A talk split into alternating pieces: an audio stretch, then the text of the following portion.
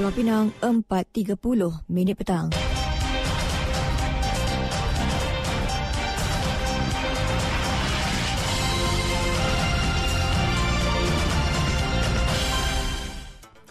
Warta Mutiara bersama Hamizah Mansur. Assalamualaikum. Salam Malaysia Madani.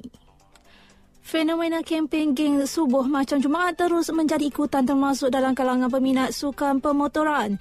Lebih 4,000 jemaah termasuk tiga kumpulan penunggang motosikal dari Kelab Pemilik Motosikal Berkuasa Tinggi MVOJ, Kelab Adventure Touring Motorsport ATMS dan Kelab Pemotoran Yamaha RXZ member dari seluruh negeri hadir menunaikan solat subuh berjemaah sempena program Mujahadah Subuh hashtag Macam Jumaat di Masjid Abdullah Fahim Kepala Batas. Imam Masjid Abdullah Fahim Muhammad Azizun Nordin berkata sambutan geng subuh sangat menggalakkan bukan sahaja di negeri lain tetapi di Pulau Pinang.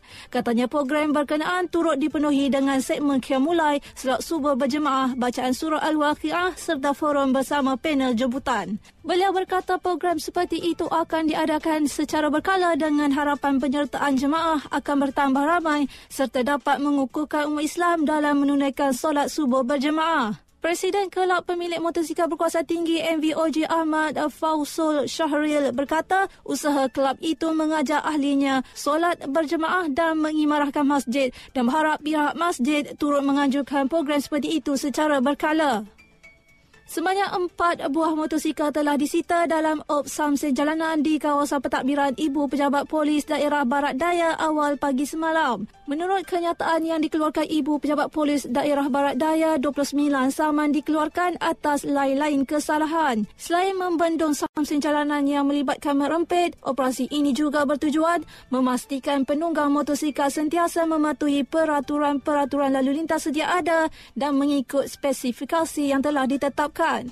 Operasi itu juga turut tertumpu di lokasi-lokasi yang menjadi tumpuan mat rempit, melakukan aksi berbahaya dan mengesan pemandu mabuk, mencegah kejadian kes kecurian kenderaan, ragut, pecah rumah dan lain-lain jenayah.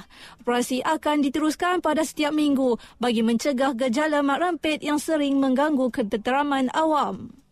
Perbadanan Bekalan Air Pulau Pinang PBAPP memaklumkan bahawa gangguan bekalan air berjadual dijangka berlaku bermula Isnin malam 29 Januari berikutan kerja-kerja pengalihan dan sambungan paip yang merentasi Sungai Perai Butterworth.